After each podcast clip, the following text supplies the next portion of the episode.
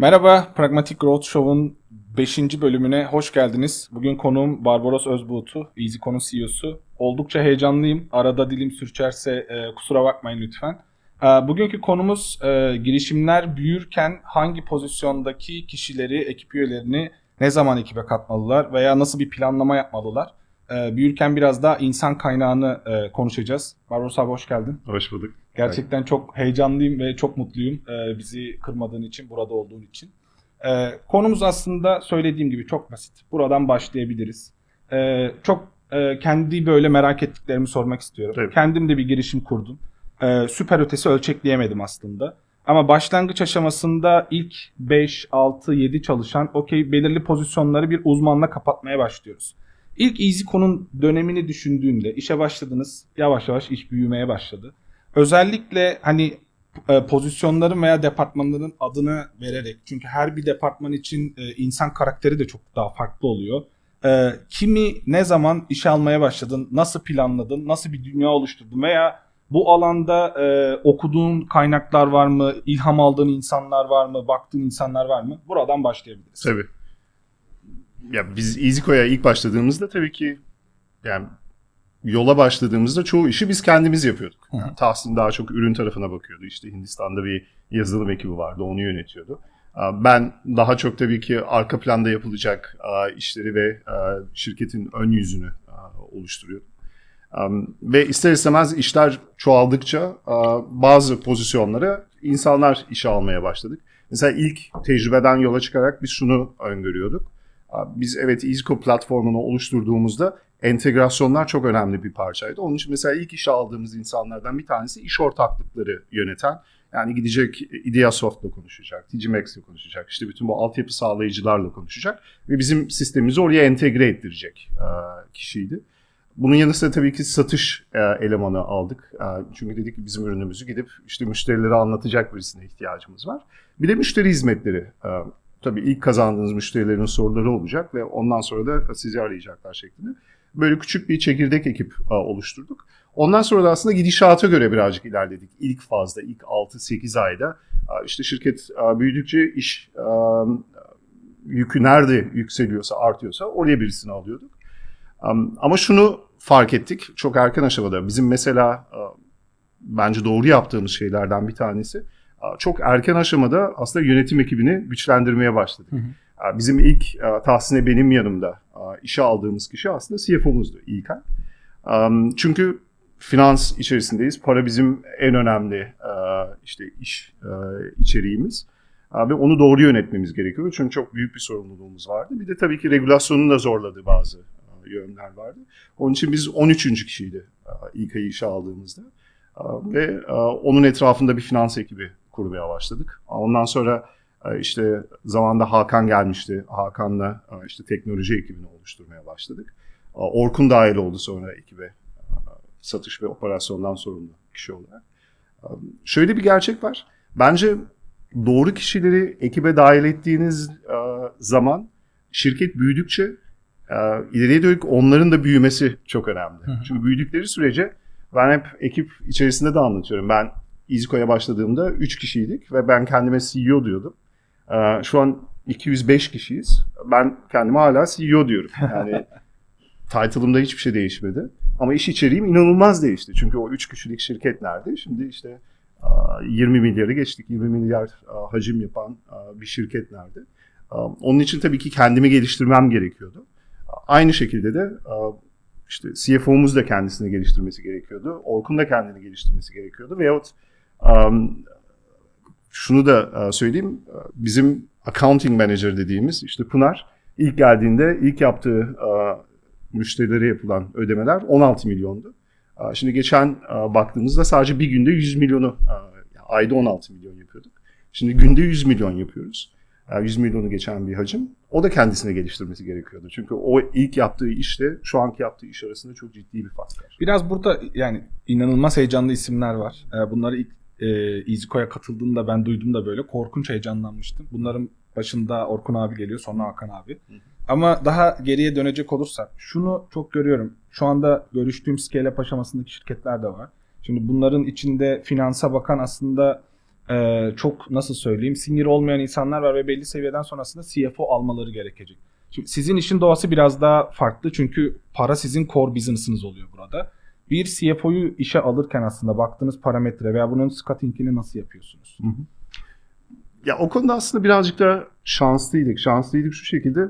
Um, biz İlkay'ı bir kenara bırakıyorum. İlkay'ı esasında çok isteyerek işe aldık. Çünkü um, o aşamada bir CFO'ya ihtiyacımız olduğunun uh, farkına varmıştık. Uh, ve ondan sonra yatırımcılarımız Numan tanıştırmıştı bizi. Uh, bu arada uh, eski grup Emin Türkiye CFO'su. Hı hı. Ondan evvel de işte Siemens'te çalışmış. Orada işte finans direktörlüğü yapmış birisi. Çok tecrübeliydi. Ve biz de ilk oturduğumuzda şöyle bir bağlantımız vardı. O da Almanya'da doğmuş büyümüş. o açıdan böyle ortak bir şey bulabildik, bir hikaye bulabildik. Ve konuşmaya başladığımızda o da kendi tarafında şöyle bir kariyer noktasındaydı. Hep kurumsal, büyük kurumsal şirketlerde çalıştım ve bir startupta da çalışıp oradaki dinamikleri de öğrenmek istiyorum şeklindeydi. Ve bence yolumuz kesişti ve orada da işte doğru yatırımcının da yine önemi ortaya çıkıyor. Bu aşamada ve o noktada bize Numan'ın yaptığı güzel bir introydu. Tabii günün sonucunda oradaki koşullarda falan anlaşmak da her zaman kolay olmuyor. Çünkü son yaptığı işte kendi şoförü olan, kendi işte büyük ofisi olan ve işte altında çok ciddi bir ekip olan birisine Gün sonuçta diyorsun ki sen tek başınasın şu an burada ve ofisin de yok, araba da yok. Geleceksin burada ve kendi ekibini kuracaksın, elini kirleteceksin. Yani ilk etapta şeyi çok iyi hatırlıyorum. İlk ay geldiğinde biz tam IFC'den round raise ediyorduk. Hı. Ve ofise geldi ve direkt böyle elini kirletti, oturdu işte finansal projection'lar ya, projection'lar yaptı, işte şunu yaptı, bunu yaptı. Ve bu mesela bence startup veya scale up sürecinde benim hep sorguladığım konu bu gelen birisi çok tecrübeli birisi olabilir. Ama olduğu alanın dikeyini ne kadar iyi biliyor ve elini kirletebiliyor mu? Bu bence çok önemli. Bunu check edebiliyor olmamız lazım. Ya ben hep sorguladığım şey şimdi geleceksin burada ama işi sen yapacaksın ilk etapta. Yapabileceksin. Çünkü sen bu işi iyi bildiğin zaman ne yaptığını çok iyi anladıktan sonra bu işi senden daha iyi yapabilen birisine devretmen lazım. Onun için de o işi bir kere yapabiliyor olman lazım. Bu bence Burası önemli bir aşırı konu. kritik. Çünkü gördüğüm en azından hani yanlış işe alımların başında aslında tabiri caizse koltuk insanlarının işte bir isme veya bir önceki çalıştığı şirkete çok fazla bakılıyor. İşte orada bunu yaptıysa burada da yapar ama şu çok gerçekten ikisi zıt bir noktada. Senin söylediğin gibi o dikeyde yani e, elini kirletebilecek insan ve diğer tarafta bir de o da bir meziyet. Sadece ekibi olursa yönetebilecek, çalışabilecek insan. Ama scale up aşamasına baktığınızda ya iki şirkette pazarlama ekibini sıfırdan kurdun. Yeri geldi ben AdWords'te kampanya da açtım. Yeri geldi işte e, SDR'ların yazdığı e-mailleri yazdım. Ben de mail attım. Ben de konuştum. Ama bazı insanlar sadece gelir. Bir yavaş olalım. Bir, e, yavaş yavaş ekibi kuralım. E, senin o kadar paran yok. Ayıramayacaksın. Hızlı ilerlemek zorundasın. Tecrübeye ihtiyaç var. Yani birine iş anlatmak bazı durumda çok daha ciddi çok zaman doğru. alabiliyor yani. Çok doğru. Ee, süper ötesi bir noktaydı Hı-hı. gerçekten. Ondan sonraki aşamada e, kritik noktalarda e, sanırım Orkun abi mi Hakan abi mi önce katılmıştı? İlk önce Hakan katıldı ondan sonra e, Orkun katıldı. Hakan'ın hikayesini zaten çok anlatmışımdır evet. ama e, çok keyifli çünkü ben e, biz Hakan'la Türkiye'de ilk tanıştığım insanlardan bir tanesi diyebilirim. Hı hı. E, işte İSKO'yu kurduğumuzda biz Almanya'dan Türkiye'ye geliyorduk ve burada o zaman Limango vardı. Hı hı. Limango'nun evet. başında sevgili Gülfem vardı. Ben bir intro üzerinden Gülfem'le konuşuyordum. Ondan sonra işte 5 dakika sonra falan Gülfem dedi sen ödeme konuşmak istiyorsun ve ben ödemeden çok fazla bir şey anlamıyorum ama bizim ekipte Hakan var. Seni Hakan'la tanıştırayım dedi. Ondan sonra da Hakan'la tanıştık. Ve o gün aslında ben şey demiştim. Ya Hakan'la bizim beraber çalışmamız lazım. Ve Tahsin'le de konuştuktan sonra zaten teklifimizi yapmıştık. O zaman kabul etmemişti. Ondan sonra herhalde bir iki buçuk sene sonra işte işler birazcık daha oturduktan sonra Hakan da kendi girişimini, ilk girişimini kurmuştu. Biz gittik, görüştük. O da sağ olsun bizi kırmadı. Biz o şirketi satın aldık ve Hakan'ı ekibe dahil ettik. O zamana kadar Tahsin abi mi e, Aynen. Tahsin ediyordu? hem teknolojiyi hem ürünü e, yönetiyordu. İşte Hakan'la dahil olduktan sonra Hakan teknoloji tarafını e, üstlendi. Tahsin de daha çok e, bizim için de daha önemli olacak. İşte compliance, compliance ve e, uyum tarafını üstlenmeye başladım. Peki PayPal'dan birini Türkiye'ye nasıl getiriyorsunuz? Ya? Yani Ya nasıl o- motive ediyorsunuz? Bence Orkun'la olan hikayemiz çok inanılmaz şimdi. Orkun biz Viyana'ya e, Pioneers diye bir e, şey Evet. var, konferans var. E, Oraya gidiyoruz. Şimdi Tahsin ben, Numan. Um, Ondan sonra gittiğimizde ben hep konferansa gitmeden önce ilk önce bir kimler geliyor listeye bakıyorum ve işte benim için veyahut EasyQ için önemli olacak kişileri önceden Burada yazıyorum. bir tam onu soracaktım aslında ama cevap geldi. Kısa bir soru soracaktım. Hani bu isimlere bakmadan önce aklımda bir şey var mı işte benim bu tür insanlara ihtiyacım Tabii. var. Bu pozisyonları kapatmam lazım vesaire. O bir, aslında daha çok şey açısından bakıyordum. Ben bu konferansa gittiğim zaman benim hedefim ne? Aa, bu hedefime ulaşmam için işte diye mesela bazı konferanslara yatırım almak veya yatırımcılarla görüşmek için gidebiliyorsun. O zaman mesela yatırımcılarla önceden iletişime geçiyordum. Ondan sonra belki müşteri bulmak için gidiyorsan veya partner bulmak Hı hı. istiyorsan o açıdan hep böyle önden bir çalışma yapıp önceden toplantılarımı set ediyorum konferanslara gittiğim zaman daha verimli olsun diye. Am, tam o sırada da işte e, Or- Orkun'un şeyine geldi, profiline geldim. Ve işte Braintree, PayPal, e, Türk ismi.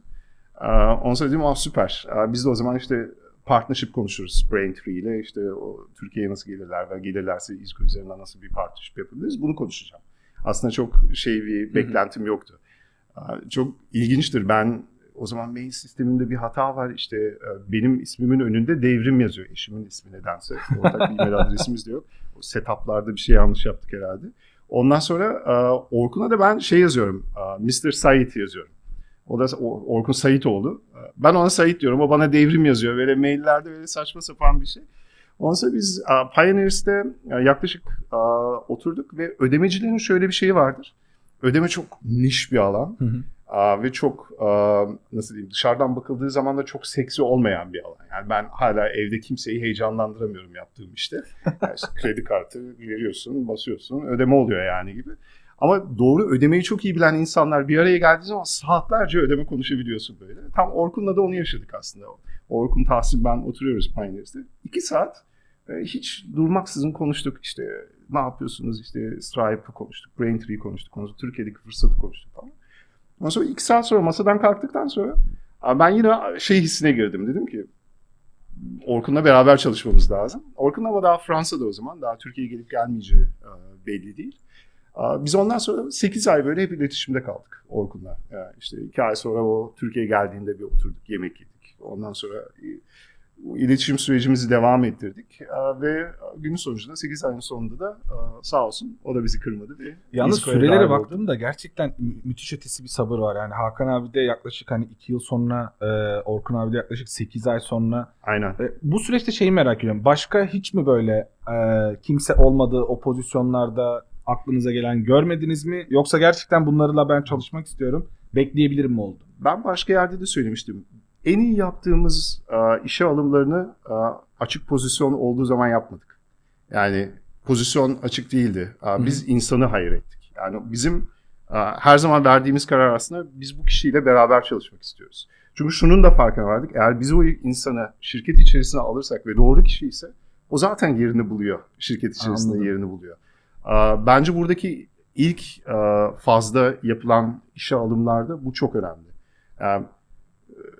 Siz kendi tarafınızda şu karşı taraftaki insanla beraber çalışmak istiyor musunuz? E, geçmişine bakıldığı zaman tabii ki e, önemli ama bence daha önemli olan şey bundan sonra nereye gitmek istediği.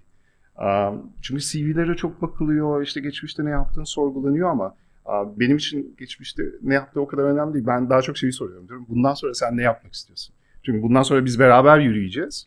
E, Eğer aynı istikamete gidiyorsak beraber yürüyelim. Ama sen bambaşka bir yere gitmek istiyorsan veya başka şekilde gitmek istiyorsan o zaman büyük bir ihtimalle geçmişte ne yaptığını o kadar önemli değil. Biz aynı yolda yürüyemeyeceğiz. Kritik noktalardan birisi bu. Çünkü genelde yine e, insanlarla konuştuğumda gördüğümde hep şu yanılgı oluyor. Geçmişine bakıyorlar harika ama tabiri caizse böyle şey hani Ronaldinho'yu Fenerbahçe'ye getirmek gibi yani adam Şampiyonlar Ligi kupasını almış, Dünya Kupası'nda yer almış, oynamış. Yani Türkiye'ye gelip ne kadar ciddi bir performans sergiliyor. Oturup Fenerbahçe'de işte ben Şampiyonlar Ligi'ni alma hedefiyle gelmiyor buraya. Daha yüksek bir maaş almayla geliyor. Ee, o yüzden bu insanlar genelde ya koltuk oluyor ya böyle kanter gözyaşını asla dökmüyorlar, saldırmıyorlar, etmiyorlar. Bir de şu var, şahsi olarak kendime de baktım da açıkçası yani Koray abiye ne kadar minnet etsem az. Çünkü Geçmişime bakılınca sadece bir girişim var. Ee, başka hiçbir şey yok. Ee, bir şekilde beni aldı ama bana yani onunla yaptık bu konuşmayı biz hani ne yapmak istiyorsun, nereye gitmek istiyorsun ve aldı önümü açtı. Orada benim böyle e, kendimi parçalayacağımı çok iyi biliyordu. Ya şu konuşma geçti aramızda. Serkan pazarlama direktörlüğüne geliyorsun. Abi çok okudum ama uygulamadım bu seviyede. Tamam oturur öğrenir yaparsın çünkü yapacağına inanıyorum. Şunu çok e, tavsiye ediyorum ben de görüştüğüm insanlara. Ya kişinin niyetine bakın. Ne yapmak istiyor? Gerçekten o hırsı varsa bırakın önünü açın onun. Ama geçmişinde abi tabii ki de çok niş şeyler var. Yani bir işte Java developer arıyorsan onun Java'da çok iyi olması lazım. Hani oturup öğrenmesini bekleyemezsin. Ama daha böyle business side Bu tarafında. arada bunu yapanlar da var. Yani e, çok akıllı insanlar e, bizim şirkete geldiğinde developer değildi. E, Serhat vardı bilmiyorum. E, şimdi o da e, dışarıdan hizmetler veriyor ve geçmi, geçmişte de kendi girişimciliği de var. Hı hı. O Facebook'tan bize geldiğinde Java developer değildi ama oturdu, öğrendi ve ayrıldığında aslında en iyi developerlarımızdan bir tanesiydi. Yani bunu bile yapabilen insanlar var. Bazen şöyle bir şey var. Biz yaptığımız işi çok rocket science gibi görmek istiyoruz. Yani Evet. diyoruz ki ama hiçbirimiz atomu parçalamıyor. Yani yaptığımız işler o kadar komplike, o kadar şey değil. Oturup akıllı bir insanın eğer öğrenmeyi biliyorsa ve bir hırsı varsa çok kısa bir zaman içerisinde öğrenebilecek işler yapıyoruz aslında. Onun için de bazen hani çok goy goy yapılan ortamlarda ya biz işte şunu yaptık bunu yaptık falan. Ben şey diyorum yani hiçbirimiz Mars'a roket göndermiyoruz yani burada. Aynen. Ve o kadar da komplike işler yapmıyoruz. Onun için de bazen gözümüzde o kadar büyütmememiz lazım yaptığımız işi. Ben de şeye inanıyorum. Eğer akıllı bir insansa, isteği varsa ve kapasitesi varsa günün sonunda aa, marketingi, sales'i, işte başka yerde product management'i 6 ay içerisinde öğrenebilecek bir seviyeye veyahut deliver edebilecek bir seviyeye getirebilirsin. Yani. Benim mülakatlarda baktığım aslında yüzde böyle 100 üzerinden verdim 60 puan yegane şey self learning yeteneği var mı? Aynen öyle. Son bir önemli. yılda bir kendi başına bu illa işle alakalı olmak zorunda değil. Yani gitar e, çalmayı bile öğrendiyse benim için kabul edilebilir bir şey. Bir keresinde şöyle bir yanıt almıştım böyle 5 yıl bir şirkette çalışmış bir hanımefendiden. İşte Google'ın dokümanları benim için yeterli. Ben oradan öğreniyorum. Ya o mülakat orada bitti. Hı. Ben teşekkür ettim. İK'ya devrettim. Odadan çıktım.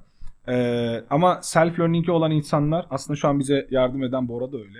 Ee, benim ekibimdeydi. Ya şuna geldi. Abi ben hiçbir şey bilmiyorum. Ama sana işte kendimi parçalayacağıma yemin edebilirim. Ve gelince böyle e, ve bunu da gösterince yani veriyorsun boş gelmiyor. Veriyorsun boş gelmiyor. Harika ötesi bir şey. Burada konuyu biraz da şuna getirmek istiyorum. Şimdi yine 2015'te biz House Cafe'de otururken ben senden inanılmaz ötesi bir e, öneri aldım. Çok yapabildiğimi zannetmiyorum ama bence bundan bahsetmemiz lazım. Bir CEO'nun görevi aslında şirket devam ederken bütün işleyiş belli bir noktada durup zoom out yapması ve hani şirketin gideceği noktaları aslında önceden belirleyebilmesi vesaire. Burayı biraz anlatabilir misin? Yani çok çünkü biz böyle daily operation'la maalesef belki de hani millet olarak karakterimiz bu olduğu için e, çok girmeye böyle harala gürele işlere çıkıyoruz ama bir sakince oturayım bir çıkayım şöyle bir önüme bakayım ön, ileriyi planlayayım çok yapamıyoruz. Burada öneri ne olur? Nasıl yapılır? İşte onu yapabilmek için zaten doğru insanları işe alma, alabiliyor olman lazım. Yani o birbiriyle çok e, ya biz ben İK'yı işe alamasaydım. Şimdi hep İK, Orkun falan konuşuyoruz ama bence e, daha önemli e, kendini göstermiş kişiler de var. Mesela bir Erinç var e, İziko'da. Bizim Hotline'da işe başladı ve şu an neredeyse 70 kişilik operasyon ekibimizi yönetiyor. Wow. İşte bir Akif var. Yine kendisi de bizde Hotline'da başlamıştı. Satışın başında şu an. Ve e, bu sene büyük bir ihtimalle 400 milyon TL'lik bir ciro e, sorumluluğu var. Yani buradaki önemli olan kurgu dediğim gibi evet e, potansiyel olan o potansiyel ve kendini kanıtlamış kişileri işe alıp onların aslında iki level daha detaya inmelerini sağlayabilmemiz lazım. Ama aynı anda belki de working level'da başlayan birisini daha başka seviyelere de develop yani onları geliştirebiliyor olmamız lazım. Bence bu iki taraflı iş. Am, Çünkü şu bence scale up'larda ve startup'larda çalışmıyor. Aa, Çok yüksek tecrübeli birisini alabilirsiniz. Ama şirket büyüdükçe ve o kendini geliştiremediği aa, süre içerisinde bir noktada şirket her zaman o aldığınız Geçirir. tecrübeli insanı aa, geçiyor. Ve beklentileri karşılayamıyor. Onun için bence önemli olan kişi yüksek potansiyeli ve kendini geliştirebilen, öğrenebilen kişilerle beraber çalıştığınızda şirket büyüdükçe o da sizinle birlikte büyüyebiliyor. Bu da bence çok önemli. Çünkü öbür tarafta dediğim gibi hep böyle tecrübe mi, attitude mu şey var. Bence ilk fazlarda attitude her zaman tecrübeden bence daha önemli.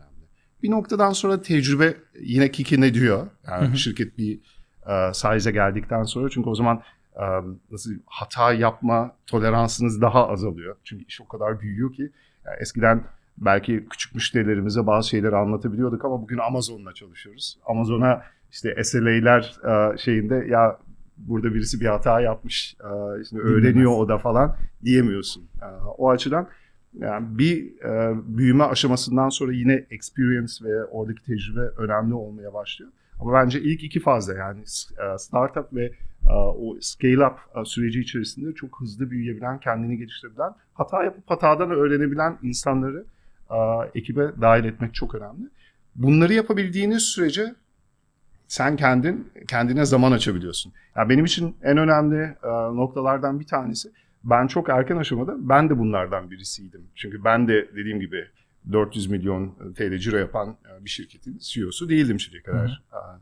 Onun için ben de kendimi geliştirmem lazım. Bunu nasıl yapacağım? Zamana ihtiyacım var. Yani. Çünkü ben de oturup kitap okumam lazım. Ben de oturup işte e, başka insanlarla bunu yapmış insanlarla konuşmam lazım. İşte YouTube videoları seyretmem lazım. Şunu yapmam lazım.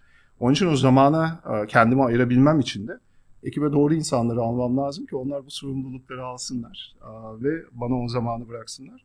Ve ben de zoom out ederek aslında şirketin daha ne kadar büyüyebileceğini ben hep resim olarak görüyorum. Yani siz çok detaylı olduğunuz zaman şirketi piksel olarak görüyorsunuz. Yani day to day business o şeyin pikseli.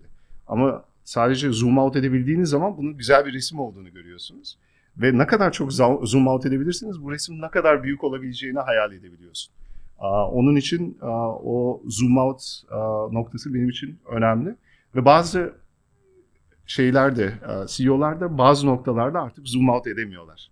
Orası da zaten benim için şey noktası. Eğer ben daha çok zoom out edip hayal kuramıyorsam bu şirket üzerinden o zaman büyük bir ihtimalle başka birisi gelip buradan alıp daha yüksek çözünürlüklü Zoom aleti olan kişi yapması lazım. Aslında buna çok güzel örnek özellikle vadideki şirketlerde baktığımızda teknik background'da olan e, şeyleri kurucular CEO'luktan işte 5 yıl sonra daha çok böyle business'ta yetkin profesyonel CEO'lar diyeyim artık yani.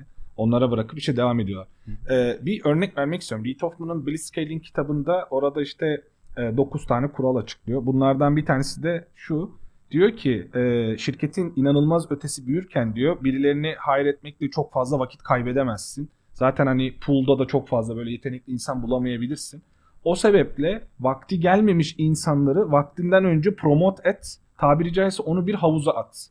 Yüzebilirse okey, yüzemezse de bir an önce e, onu yine tabiri caizse işten at ve yeni birini getir. Şimdi e, beni havuza atan Koray abiydi. E, beni aldı böyle havuza attı. Yüzeceksin dedi burada. Çok şükür ben başardığımı düşünüyorum. EasyCo'da hiç böyle yani ya çok genç yaşta olabilir ya e, hiç nasıl söyleyeyim beklenilenden daha erken promote ettiniz ve böyle inanılmaz başarıya ulaştık. Bunu biz yaptık dediğiniz örnekler var mı? Ya ben birazcık şeylerden çekiniyorum. Yani Amerikalıların e, yaptığı şeyler bazen işte Türkiye'de falan çalışmıyor. Çalışmıyor şu şekilde çünkü duygusallık bizde çok daha e, evet. ön planda. E, ve işte e, Amerikan kitaplarını okuduğum zaman hep bana birazcık şeyi getiriyor. E, yani business is everything. E, geri kalan insanlar at büyürse büyür, büyümezse atarsın. O insanın ama o atacağın insanın bir ismi var senden bir ilişkisi var ve günün sonucunda onun arkasında da bir hikaye var, bir ailesi var, şu var. Onun için bu kararlar çok e, bence şey verilmesi lazım. Çünkü yani düşünülerek verilmesi gereken kararlar. Biz bunu birazcık daha tersine uyguluyoruz. Biz şunu diyoruz. E, sorumluluğu vereceğiz sana. E, 6 ay bunu bir test et. Çünkü senin için de önemli. Sen bunu istiyor musun, istemiyor musun? Evet. Bunun da farkına varmamız lazım. Ama şu opsiyon e, şeklinde değil. Ben seni promote edeyim Ondan sonra yüzemezsen seni şirketten atayım. Çünkü şöyle bir e, dezavantajı oluyor. O insanı sen e, diyelim ki director bilmem ne yapıyorsun. Ondan sonra o şirketten ayrılıyor ve iş arayacağı nokta her zaman director level'da kalıyor. Çünkü onun bir altına inmesi diyor ki sen director'dın şimdi bu işi niye istiyorsun? Aynen. Onun için bizim yaptığımız şey birazcık daha sen bu level'dasın. Ben sana şimdi director responsibility'si vereceğim. Buna bir bak. Sen bunu taşıyabiliyor musun? Taşıyabiliyorsan süper. Ondan sonra 6 ay sonra bunun title'ını da vereceğim sana. Ama taşıyamıyorsan işini devam ettir. Ama o zaman birbirimizi yüz yüzümüze bakalım ve diyelim ki olmadı. Ben şimdi senin üzerine buraya daha bu işi yapabilecek birisini getireceğim. Bu şekilde. Aslında çok güzel bir AB test yani bu. Net. Aynen öyle. Kişi de, kişi de kendini test ediyor. Aynen. Ben de ekibimde birinde yaşamıştım bunu. Bana gelip hatta şöyle güler yüzle şey demişti. Ben Serkan olmak istiyorum dedi. Ben dedim emin misin yani? Bak benim saçım dedim 30'umda beyazladı. Ee, günde 21 saat falan çalışıyorum yeri geldiğinde. Hayır ben olmak istiyorum dedi. İlk yaptığım şey herhalde muhtemelen bir 30-40 tane e-book gönderdim. Dedim önce bir, bir knowledge seviyesini arttıralım. Ee, orada galiba iki tane ya okudu ya okuyamadı. Yani daha işe bile girişmeden. Ee, Sonrasında hani bir günümü gel dedim benim odamda geçir. Ne yapıyorum ne ediyorum. Sadece bilgisayar kullanırken bile dakikalar içinde yüzlerce tab değişiyor bir şeyler değişiyor.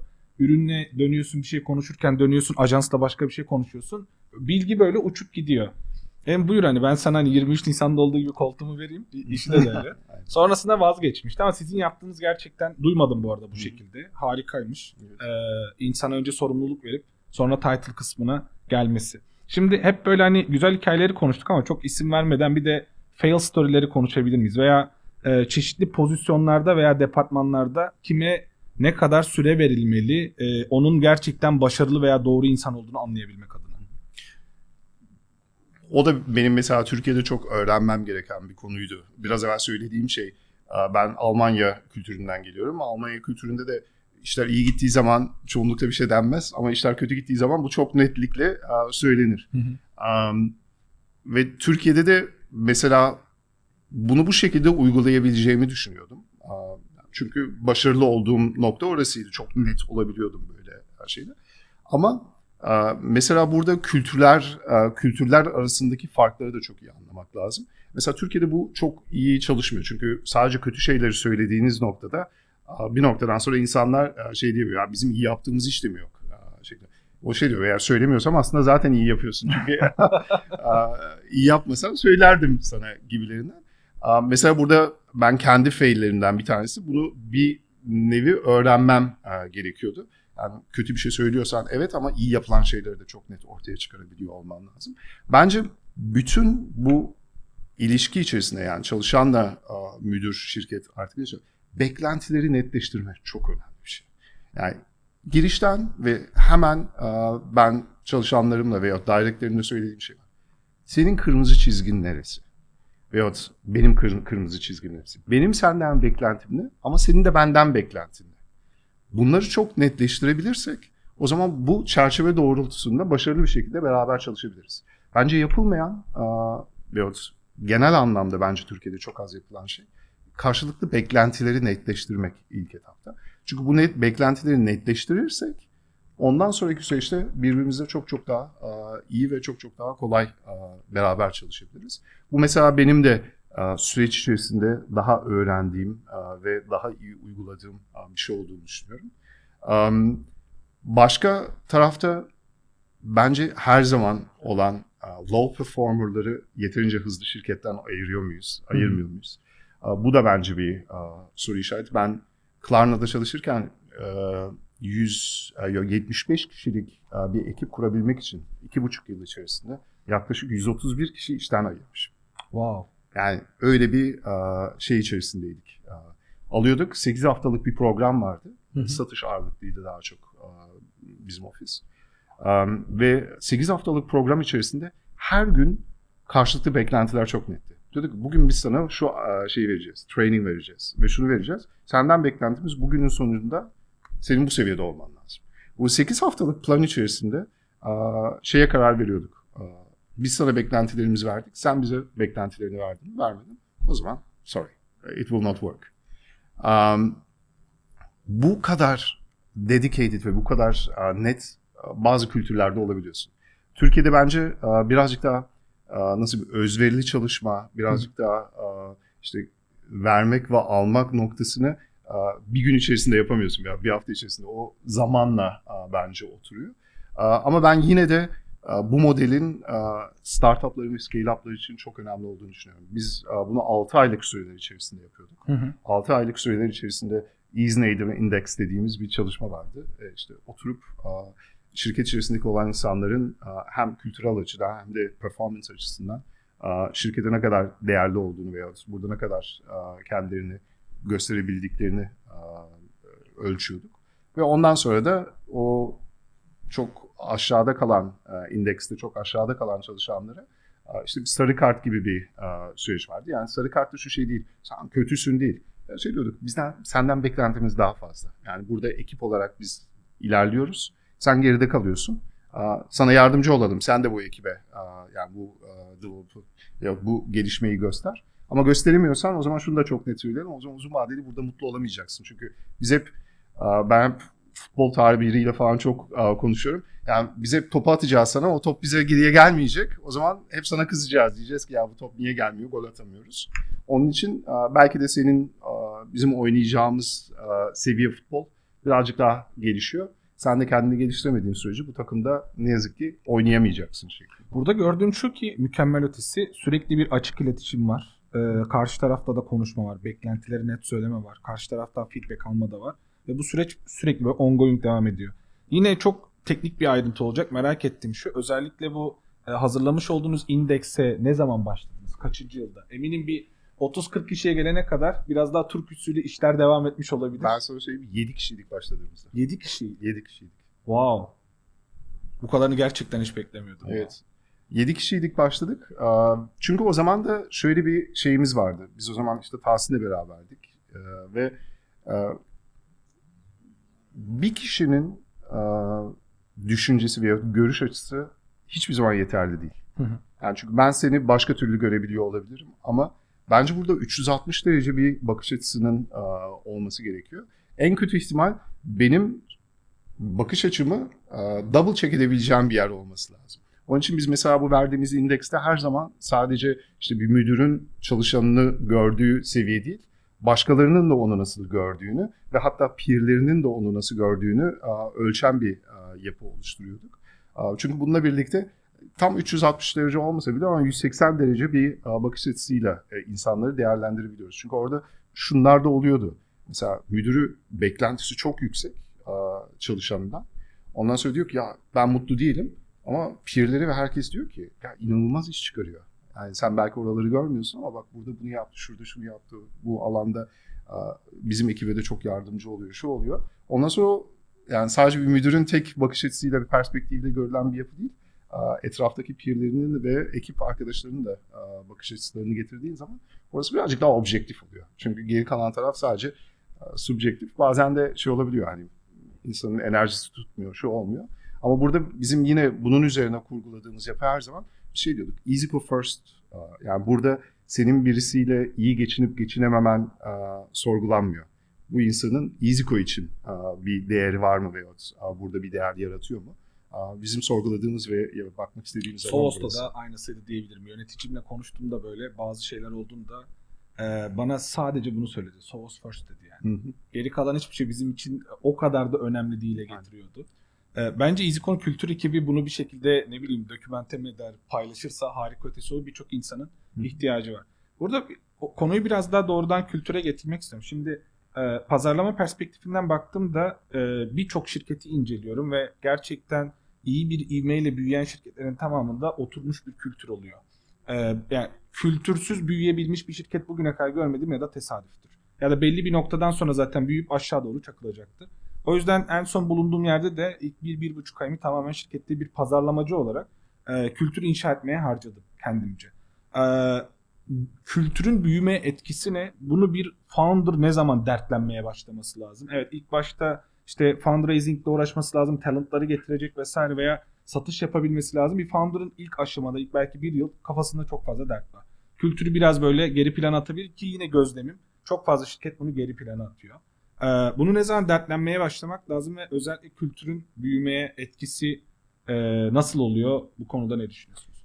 Ben kültürün geri plana atılabileceğini düşünmüyorum. Yani şu şekilde, bu arada her şirketin bir kültürü var. Sadece burada e, o kültür büyümeye ne kadar elverişli veyahut elverişli değili e, tartışmamız lazım. Çünkü e, bundan kaç, 3 sene önce falan e, Stanford ya 4 sene önce Stanford'da bir e, haftalık bir şeye katılmıştım Endeavor üzerinden. Um, orada da mesela şey diyor, uh, scaling sürecinde değişik uh, yaklaşımlar var scale'i nasıl yöneteceğine. İşte birisi diyor Budizm uh, şeklinde yönetebilirsin ya da Katolizm şeklinde. Yani çok detaylı kontrolcü bir uh, kültür oluşturabilirsin. Her şey işte çok centralized bir yerden kararlı veriliyor ve o şekilde yönetiliyor. Uh, ya da Budizm uh, şeklinde yönetirsin. Sen sadece işte şeyi aurayı oluşturursun ve uh, yönü verirsin ama günün sonucunda doğru yanlış yoktur ve o sistem bir şekilde akar ve kendini bulur şeklinde. Bunu yapabilmek için de ama doğru kişilere ihtiyacım var. Katolizm bir şekilde çalışır çünkü her şeyi sen kontrol ettiğin için. Ama genel anlamda bakılırsa bizim benim yaklaşımım her zaman ya insanlara alan vermen lazım. Hı. Kendilerini geliştirebilmeleri. Çünkü sen şunu istiyorsun. Diyorsun ki bu şirket büyüyecek. Yani şu oda da büyüyecek. E senin olduğun bugünkü alan da büyüyecek ve ben sana o alanı a, doldurma şansı vermezsem ve her şeyi kendim karar verirsem o zaman zaten büyütemeyiz ki bu buyu. Dolduramayız bu odayı beraber. Çünkü ben her odayı dolduramam. Um, o açıdan yani her şirketin bir kültürü var. Uh, benim inandığım uh, ve her zaman yapmak istediğim Türkiye'de de çok kolay olmayan bir şey. Hep uh, biz freedom and responsibility diyoruz. Yani sorumluluğunu alabildiğin kadar hürsün. Kontrol etmiyor muyuz? Ediyoruz. O da demek ki sorumluluğunu yeterince alamayan insanlar birazcık daha kontrol ediliyor ve işte orada yeri geldiği zaman daha yakın çalışıyoruz ve uzun vadeli ama sorumluluğu alamayan bir kişi İzgo'da çok mutlu olamıyor. Çünkü bizim beklentimiz sorumluluğu alıp o odayı doldurması. Ve bunu isteyen insanlarla çok başarılı bir şekilde beraber çalışabiliyoruz. Ve kültür açısından da her şirketin uzun vadeli kültürü var. Bence nasıl bir kültüre sahip olmak istediğine çok erken aşamada karar vermen lazım. Katolizm mi? Tamam, o da bir kültür. O şekilde de büyütebilirsin şirketi. Ama o zaman o sisteme uygun insanlarla beraber çalışman lazım ki kültürün öyle olsun. Sen Budizm tarafında başarılı olabilecek birisini alıp o Katolizm yapısına oturtursan o zaman orada mutlu olmaz ve büyük ihtimalle başarılı olmaz biz çok erken aşamada İziko'nun nasıl bir kültüre sahip olmasını istediğimize karar verdiğimiz için bunu direkt zaten işe alım süreçlerine adapte edip doğru insanları şirkete almaya çalıştık ki kültürümüz çok daha belirgin ortaya çıksın. Çünkü şirket kültürü aslında o şirket içerisinde çalışan insanların kültürünün toplamı. Ben çok nasıl diyeyim inovatif ve çok nasıl diyeyim yenilikçi bir şirket olmak istiyorsam o zaman meraklı insanlarla çalışmam lazım. Hiçbir şeyi merak etmeyen insanlar şirket olursa ben istediğim kadar inovatif bir şirket olayım. Ama o şirket, o kültürü hiçbir zaman inovatif olmaz.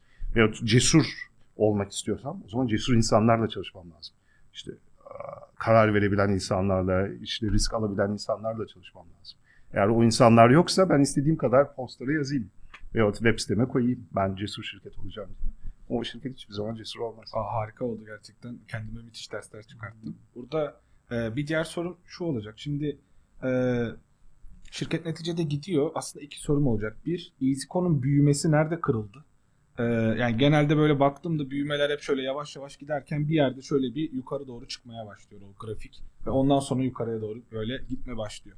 Bir o nerede kırıldı? İki buna bir hani yeni ekibe katılanların bir etkisi oldu da yani biz şu şu şu insanları aldık veya ekibi böyle bir işte mızrak haline getirdik. Ondan sonra vurduğumuzda işte alan dağıldı, pazar ve bize kaldı. Biz büyümeye başladık diyebiliyor musunuz? Esas kırılım nerede oldu yani? Hı hı.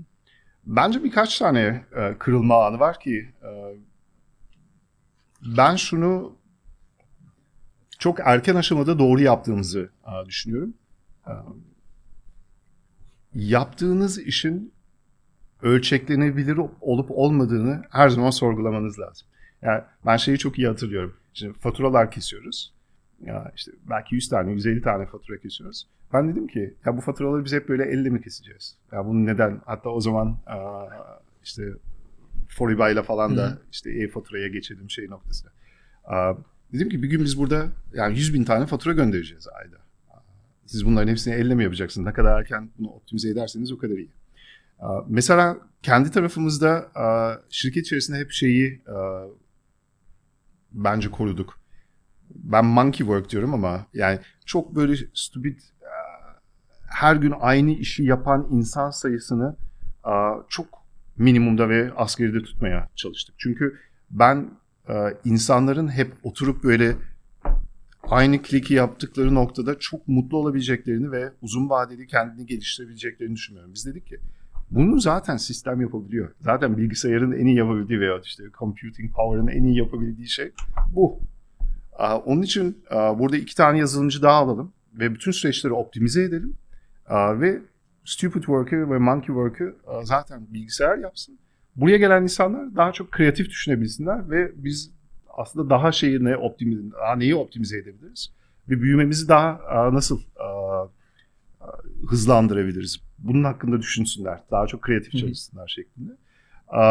Onun için bütün bu setup'ı bu şekilde kurduğumuz için büyümeyi de doğru yönetebildik. Yani bence büyümenin değişik aşaması var. Bu sistem açısından bir bir yaklaşım var ama ben geçen işte Erinç'le yaptığımız görüşmelerde şeyi görüyorum yani bizim sadece bir sene içerisinde customer service'e gelen çağrı sayımız double etmiş. Yani şimdi herhalde bir ay içerisinde on binlerce şey geliyor, görüşme geliyor. Bunu da mesela scale etmeniz lazım. Yani burada da çünkü şey yapamıyorsunuz. 5 kişi bakıyordu telefona. O zaman ikiye katladığın zaman 10 olsun. Ondan sonra bir daha olduğu zaman 100 olsun. Yani Chinese principle büyüme yönetilmiyor. Bunu hep optimize edilmesi lazım. Mesela orada işte chatbot'un implemente edilmesi erken aşamada ondan sonra sistem altyapımızın, ticket sistemimizin optimize edilmesi, sistemlerin birbirine bağlı çalışması. Burada bence zaten iyi bir yöneticinin kendini en belirgin şekilde gösterdiği şey, ben hep şey diyorum, geldiği noktada her zaman ya işim arttı, daha çok işi, insana işe almam lazım. Bu yani en kolay yapılabilecek şey. Ama bence iyi yönetici zaten orada bakın biz bunları optimize ettik, burada şu olduk. Ama hala %10'luk bir alan var. Bunun için şimdi bir kişiye ihtiyacımız var. 10 kişi değil, bir kişiye ihtiyacımız var denisi. Bence orayı mesela çok iyi yönettik. Yani kırılma anları biz her sene neredeyse ve geçen sene de yani çok büyük bir bazdan yine %189 falan büyüdük şirket olarak. Ve bu sene içinde beklentilerimiz aslında yine bu seviyelerde. Yani hala hızlı büyüme ve o dediğin gibi hokistiki devam ettiriyoruz. Ve bu aslında her gün sorgulamayla yönetilebiliyor. Ya ben hep şunu diyorum, her gün gelip ofise ben bugün işimi dünden daha iyi nasıl yapabilirim? Çünkü inovasyon bu ya. Hani inovasyon biz hep şey bekliyoruz böyle birisi duşun altında birden aklına inanılmaz bir fikir gelecek. Ve dünyada olmayan bir şey çıkartacak. Yani. İnanılmaz bir şey çıkacak falan. İnovasyon bence en küçük indirgediğin nokta bugün ben işimi dünden daha hızlı, daha iyi, daha kaliteli nasıl yapabilirim? Bu soruyu sorma. Bu soruyu sorduğun anda zaten inovatif düşünmeye başlıyorsun. Ve kafana bir şey takıldığı zaman neden sorusunu sorabilmek. Niye böyle yapılıyor ya? Neden böyle yapılıyor? Bunu daha değişik yapamaz mıyız? Yani burası zaten inovasyonun başlangıç noktası. Ve EasyCo çalışanlarına bu alanda da özgürlük tanıyor yani. Hani bir fikirle geldiğinde bu olabilir, uygulanabilir. Bir şeyse yani mantıklı çerçevedeyse. Ben şunu söylüyorum. Çok bizim yeni işe başlayanlarla benim hep işte ilk ay içerisinde bir session'ım var. Onlarla oturuyoruz işte EasyCo'nun birazcık hikayesini anlatıyoruz. Onların sorularını cevap. Benim o session'da hep söylediğim son bir cümle var. Diyorum ki neden sorusunu sormak bir hak değil, bir sorumluluktur bu hak olarak görme. Yani neden soruyorsun? Ben bunu sizin bir sorumluluğunuz olarak görüyorum. Yani burada kafana bir şey takılıyorsa ya bu işler. Çünkü biz de körleşiyoruz. Yani Iziko da körleşiyor bazı yerlerde. Onun için yeni gelenlere ben söylüyorum siz bizim en büyük şeyimizsiniz. Yani körleştiğimiz noktaları görebilme şansımızsınız. Ve bir buçuk ay, iki ay zamanınız var. Ondan sonra siz de çünkü o şeyin içerisine gireceksiniz ve bunu normal olarak karşılayacaksınız. O iki ay içerisinde lütfen neden sorusunu her yerde sorun. Niye böyle yapılıyor? Ya bu daha böyle yapılsa daha mantıklı olmaz mı? Ya bu şekilde o yeni gelen gözleri kullanmaya çalışıyoruz. Genelde bizim kültürümüzde şey vardır ya işte başımıza icat çıkartma, işte şey yapma, uğraştırma bizi, yorma, böyle devam ediyor vesaire diyen çok fazla insan oluyor. Ama siz kültür olarak bunu zaten oturtmuşsunuz. Ee, bir sorum da şu olacak. Şimdi genelde hep herkesin işte diline dolandı. İşte Amazon işte customer obsession'ı en yüksek olan şirket. İşte Amazon gibi ol. Müşterine inanılmaz ötesi işte hizmet ver vesaire.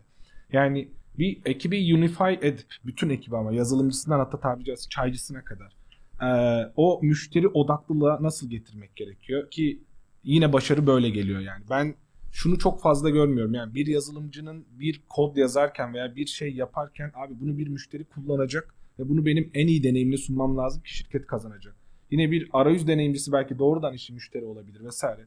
Veya customer service'te şimdi çoğu şirketle konuştum da örnek veriyorum HubSpot yani. Daha bir tane güler yüzü olmayan bir mesaj almadım adamlardan. Sana yardımcı olabildim mi diye follow up mailleri vesaire atıyor.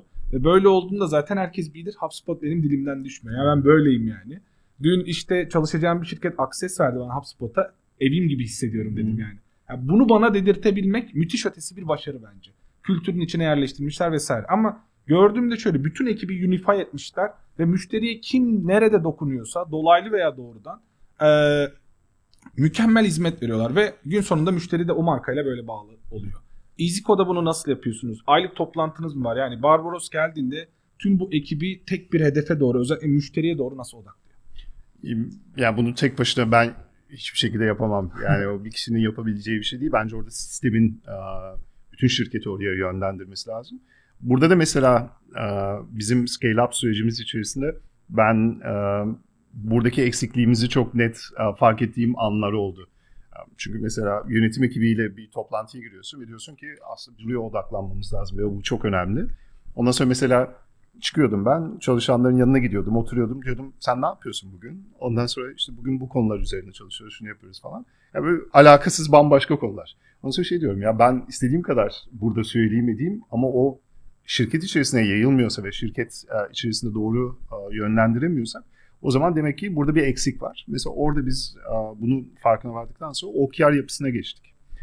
OKR yapısı işte Objective and Key Result metodolojisi Google tarafından oluşturulmuş Hı. ve aslında stratejiyi oluşturan stratejiyi şirket içerisinde nasıl yayarım ve herkesin aynı yöne gitmesini nasıl sağlarım üzerine kurgulu bir yapı. Ve bu arada Google 40 kişiyken bu metodolojiyi oluşturmuş ve hala bu şekilde yönetiyorlar iyi yani. şirketi. Aslında şöyle bir şey olmuyor. Biz genel anlamda bir sene başlamadan önce ilk önce yönetim ekibiyle ondan sonra işte extended bir ekipte gelecek senenin bir SWOT analizini yapıyoruz. Diyoruz ki ya dinamikler nasıl değişti? ve sene içerisindeki işte bizim güçlü olduğumuz yani bu yeni dinamiklere uygun olarak bizim güçlü olduğumuz yerler neresi? Belki de güçlü olmadığımız yerler neresi? İşte opportunity'ler nerede ama aynı yerde riskler nerede diye böyle bir analiz yapıyoruz. Ve ondan sonra bütün bu çalışmanın sonucunda böyle 3 ile 5 arası fokus arealar çıkıyor. Diyor ki biz bütün bunları yapabilmek için 3-5 tane 3 ile 5 arası fokus arealarımız olması lazım şirket içerisinde.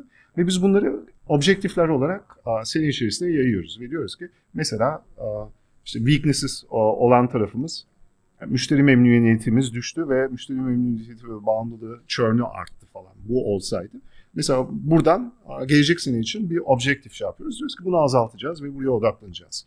Bu key objektifler veya bizim tarafımızdaki odaklanmak istediğimiz fokus areaları belirledikten sonra bütün ekipler hedeflerini buna bağlayarak oluşturuyor. Hı hı. Çünkü diyor ki şirketin hedefleri ve fokus areaları bunlar. Onun için ben gidip bambaşka böyle alakasız bir hedef veremiyorum. Bütün hedeflerim bu beş tane objektife bir şekilde şey yaptı, değer yaratması lazım ve bunu iyileştirmesi lazım. Onun için bunu bu şekilde yaptığımız için de mesela product ekiplerimiz de oluşturdukları ürünleri de mesela buna göre odaklıyorlar. Biz mesela bazı yerlerde, bazı senelerde dedik ki profitability'mizi arttıracağız. O zaman hani low margin getirecek ürünlere odaklanmaktansa daha çok high margin getirebilecek ürünlere ve e, profitability'yi arttırabilecek ürünlere odaklanalım şeklinde. Bu OKR yapısı bize inanılmaz yardımcı oldu ve hala da uyguluyoruz. Ve şu anda zaten gelecek senenin bizim fiscal year PU ile birleştikten sonra dördüncü ayın birine başlıyor. Şu anda tam yine gelecek sene için bu sürecin içerisindeyiz. Süper. Aslında az önce hani e, düşük marjı olan ürünlerden e, onları bir kenara bırakıştık da daha yüksek marjı olan ürünlere odaklanıyoruz Türkiye'de gördüğüm şeylerden bir tanesi de ne yardan ne serden vazgeçebiliyorlar. O da şu. Büyüyeceksin. X bir ürüne artık hayır demen lazım. COX çok yüksek. Karlılık çok düşük vesaire. Ee, burada bile görüştüğümüzde abi bu ürüne çok fazla işte abanmayalım. Daha işte karlı ürüne abanalım. Ama abi oradan para geliyor. Şimdi bir yönetici olarak veya yani küçük işletme de olabilir, büyük bir şirket olabilir. Bu tür durumlara bir hayır nasıl deniyor? Çünkü çoğu e, kurucu bunu yapamıyor. İkincisi hayır demenin faydası ne oluyor burada daha long term'de? Ya bence her zaman şöyle bir şey var. Ee, ben hep e, çalışanlara şey diyordum. Yani startup dünyası birazcık hani çok kısa gelmiş bir e, yorgan gibi. Yani yukarıya çektiğin zaman e, ayakların üşüyor. Ondan sonra ayağı aldığın zaman işte üst tarafın üşüyor falan. Ama öyle bir dünyam var. Çünkü kapasite ve aldığı elindeki kaynaklar her zaman kısıtlı. Onun için onu en odaklı bir şekilde nasıl kullanabileceğine karar verebiliyor olman lazım. Ve bu her zaman böyle olmayabilir. Dediğim gibi o SWOT analizini yaptıktan sonra zaten çok net odaklanacağın konular ortaya çıkıyor. Çünkü görüyorsun ki bazı yerlerde defansif olarak bunu yapmam lazım. Ama bazı yerlerde de daha ofansif olabilmek yani. Çünkü opportunity'ler olduğu için benim buraya odaklanmam lazım. Şu çok net 100 birim kapasitem var. O 100 birimin 80 birimini bu opportunity area'ya vermezsem büyük bir ihtimalle benden daha çok buraya odaklanan kişi o opportunity benden evvel kapıyor olacak. Biz çok erken aşamada mesela kanallarımızın işte customer acquisition costlarını, customer lifetime value'larını, ondan sonra return'ımız nasıl gelecek falan bu KPI'leri çok erken aşamada ölçmeye başladık.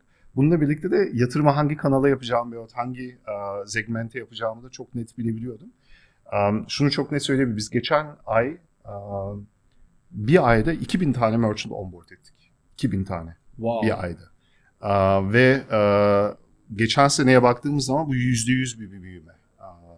Bunun bir bölümü tabii ki pandeminin getirdiği Hı-hı. bir avantaj ama şunu da çok net söylemek istiyorum. Yani bütün bu kurgu içerisinde bu optimizasyon ve doğru kanallara yatırım yapma sana çok ciddi bir output olarak da geriye geliyor.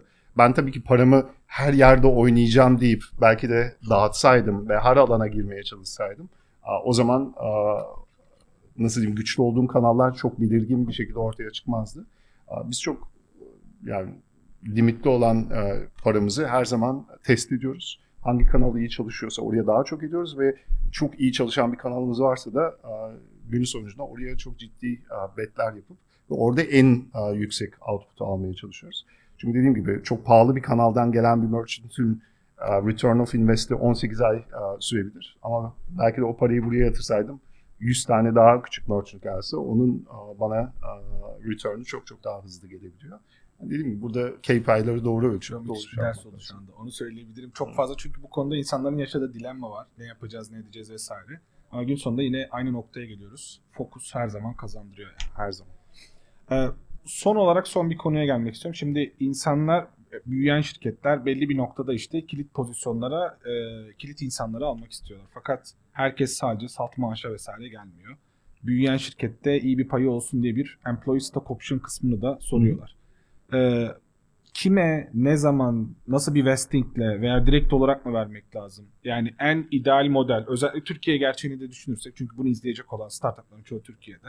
Hı hı. Ee, en doğru böyle olabilecek bu coğrafyadaki stock option modeli nedir? O yok herhalde ya. çünkü bence bütün programlar yani bu bence zaten e, şu an devlet kurumları tarafından bakılması gereken bir konu. Çünkü burada e, çok ciddi problemlerimiz var. Yani bizim oluşturduğumuz mesela stok programı biz yüzde şirketin yüzde sekizini çalışanlara dağıttık. Hı hı. Ve bu seviyede direkt yönetim ekibi içerisindeki arkadaşlara direkt bir yüzde verirken geri kalanı pool'da bırakıp ondan sonra exit anı içerisinde işte değişik kriterleri baz alarak işte ne kadar uzun kıdemi ne kadardı ondan sonra İSKO yarattığı. çalışıyordu. Aynen. Vesaire. Ve yarattığı değer neydi şeklinde. Bunu ölçerek aslında geri kalan o pool'un içerisindeki şeyleri de distribute ettik. Herkese dağıttık.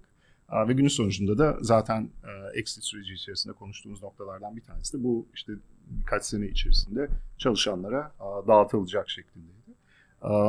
Bu model evet çalışıyor ama bence daha iyi bir model bulunabilir ve en önemlisi de bu çalışanlara hiçbir zaman e, işte bir vergi yükü olarak geriye gelmemesi lazım. Hı hı. Bence en büyük yaşadığımız şu an Türkiye e, sistemi içerisinde ve vergi sistemi içerisindeki yaşadığımız konu o.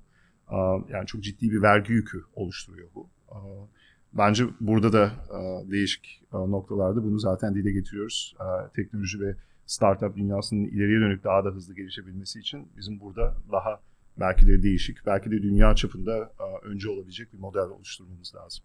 Burada şöyle bir e, risk yok mu? Çok düz soruyor olacağım ama hani özellikle yönetim seviyesindeki insanlara direkt hisseyi eskale ediyorsunuz. Hı hı. E, kişi ondan sonra ayrılabilir. Yani sözleşmelerle mi koruyorsunuz bunu? Nasıl yapıyorsunuz? E tabii onun bir e, vesting süreci var. E, orada tabii ki şey çok yani ilk etapta hep böyle yani şeyde çok e, çekingen davranılması lazım. Ya ben hızlı şimdi bir şey çözmek istiyorum. Onun için hemen vereyim. E, ondan sonra bir gelsin bir başlasın ondan sonra bakarız noktası değil.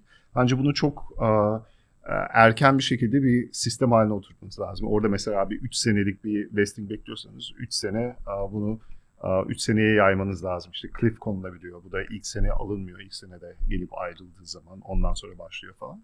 E, Onun e, doğru bir avukatla çalıştığınız sürece bence modellemesi doğru yapılabilir. Bu konuda canı acıyan çok insan duydum Çok çünkü. doğrudur. Hani işe alır almaz hisse devriyle hatta direkt böyle. Hisse devriyle hisse verip iki ay sonra kişinin işten ayrılmasıyla hisse tamamen onda kalıyor. Yok yok yok öyle bir şey. Yani bence oradaki hem cliff hem de vesting e, yapısını doğru oturtmanız lazım.